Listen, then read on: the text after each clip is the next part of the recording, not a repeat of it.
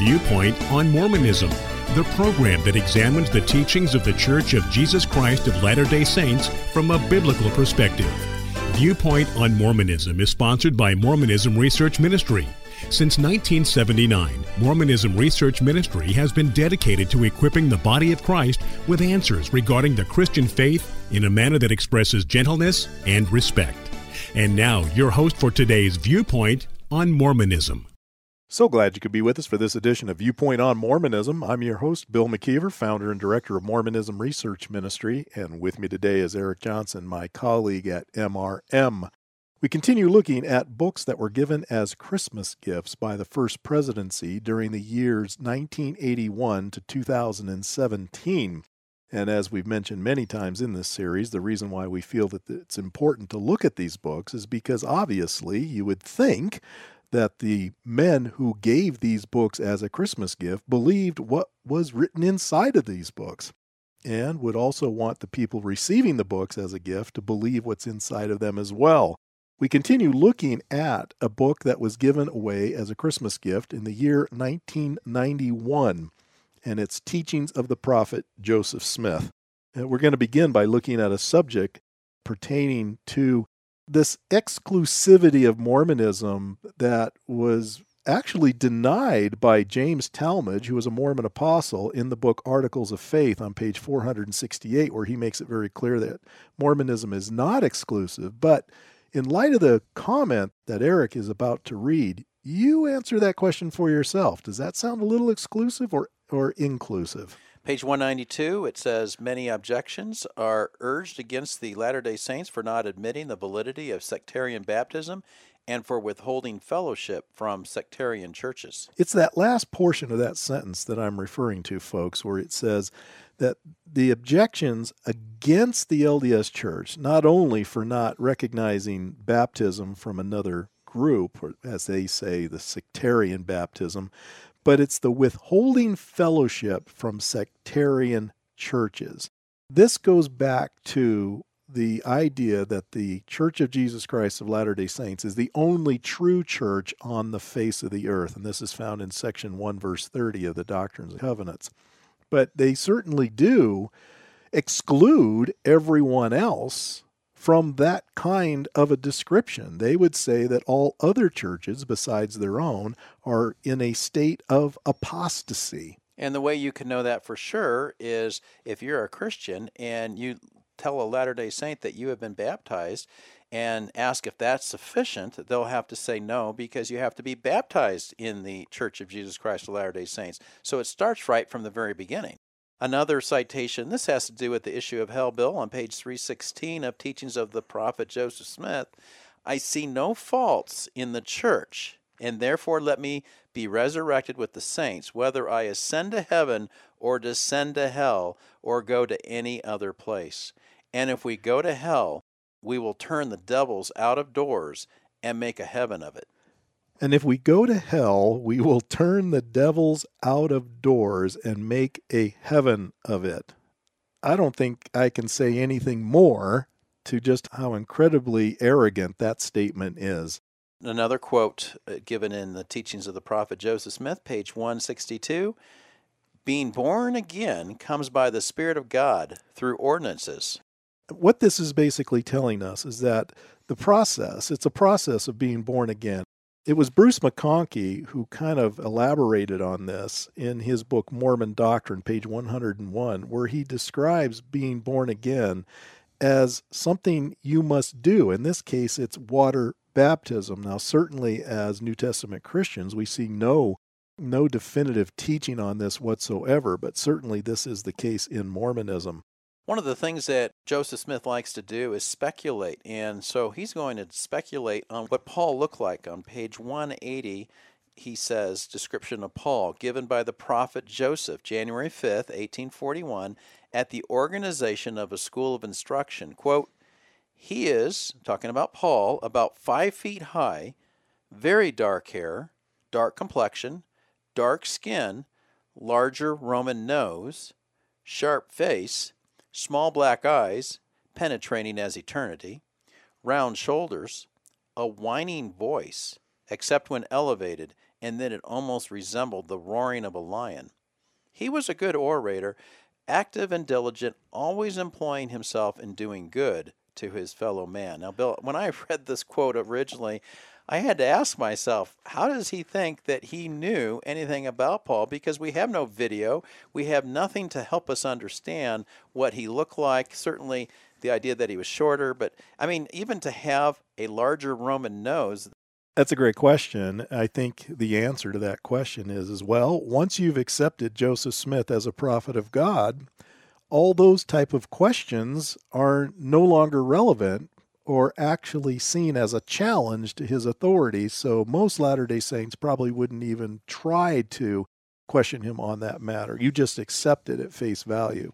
I don't think probably many Latter Day Saints have ever heard of that quote before. I hadn't, and uh, and just understanding what he's saying, that he has the knowledge to be able to explain the description of Paul is is beyond me.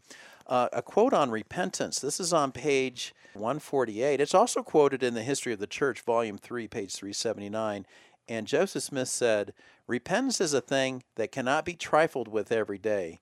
Daily transgression and daily repentance is not that which is pleasing in the sight of God.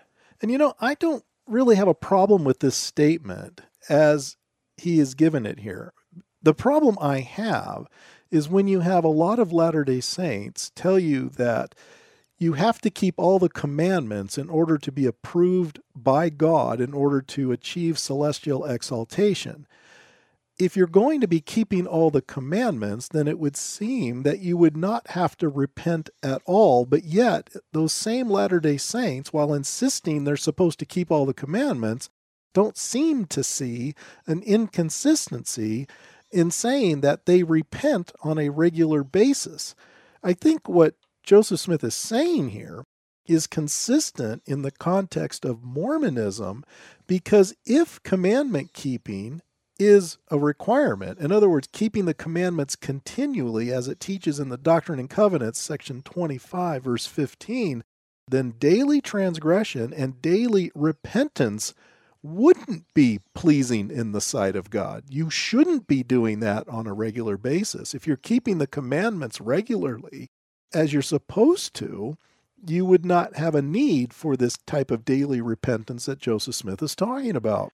Doctrine and Covenants, section 58, 42, and 43 says this Behold, he who has repented of his sins, the same is forgiven, and I, the Lord, remember them no more.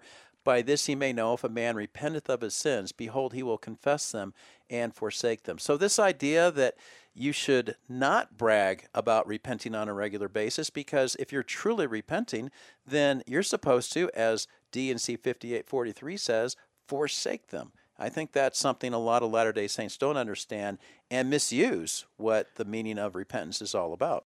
They may understand it, they just can't live up to that standard. That could possibly be the case. Now, what about this quote on page 157 in the book, Teachings of the Prophet Joseph Smith, regarding priesthood and Adam?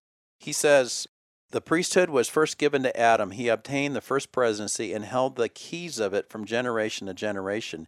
He obtained it in the creation before the world was formed, as in Genesis chapter 1, verses 26 through 28. He had dominion given him over every living creature. He is Michael the archangel spoken of in the scriptures. Now, there's a lot of questions that come to my mind when I read this portion. The priesthood was first given to Adam, he obtained the first presidency. The first presidency, as it's understood in modern Mormonism today, wasn't even a part of the LDS church in the very early years. But if Adam was, obtained the first presidency, who belonged to this first presidency. Today, you have three men who make up the first presidency the prophet and his two counselors. So I'm kind of curious as to who would have been the two counselors to Adam if he, in fact, was the head of the first presidency, which wouldn't that have also made him the prophet?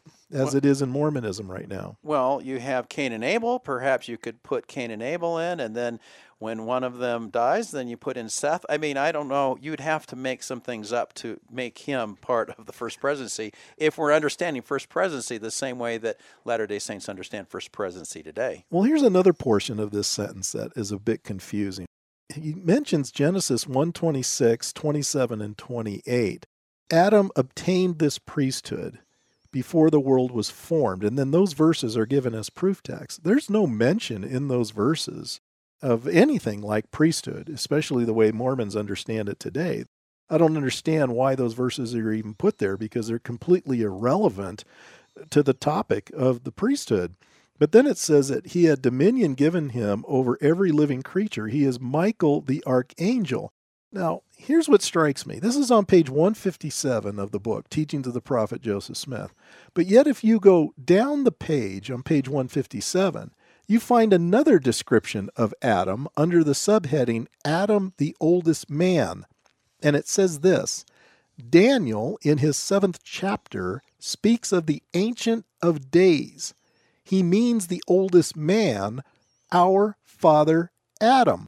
Michael, he will call his children together and hold a council with them to prepare them for the coming of the Son of Man. So he's not only Michael the archangel, he's also the Ancient of Days. Now, this becomes problematic because Bible scholars would tell us that the Ancient of Days mentioned in the book of Daniel is a reference to God the Father.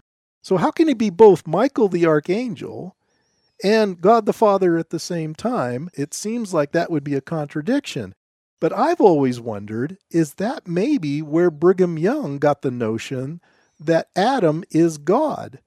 Because of this statement made by Joseph Smith, where he refers to Adam being the Ancient of Days. Did Brigham Young understand the Ancient of Days as being a title for God in the book of Daniel and equate Adam with God? I can't prove it, but I think that's a theory worth investigating. It could have been. Bill, we've been going through the teachings of the prophet Joseph Smith this week. It's a book that was given away in 1991 by the First Presidency to general authorities as well as employees of the church. Would you recommend Latter day Saints today picking up this book and reading through it? Do you think that would be instructional for them? I think it would be instructional for them only because of the respect that they have for Joseph Smith. But I think if they were to examine carefully some of the strange things that Joseph Smith said, they're probably going to find a huge difficulty in justifying what he said with what the Bible has to say at the same time. Because as we've said uh, many times, not only in this series, but on this show, Joseph Smith can get away with just about anything because Mormons are not really even allowed to question the things that he teaches.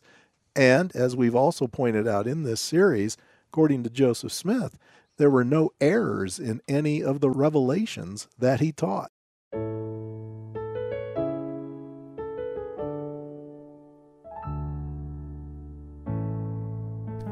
Thank you for listening. If you would like more information regarding Mormonism Research Ministry, we encourage you to visit our website at www.mrm.org,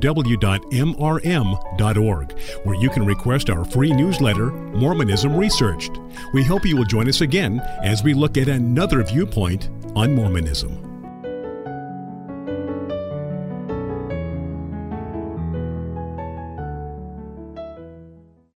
As with most Christian organizations, Mormonism Research Ministry depends on the generous financial support of friends like you. If you like what we do and how we do it, would you consider helping MRM meet its financial obligations? Merely go to our website, mrm.org. At the right, you'll see a donate button. Click there and follow the instructions. MRM is a Christian nonprofit 501c3 organization, and your gifts are tax deductible. Not only that, they are greatly appreciated. Thank you for your support of this ministry.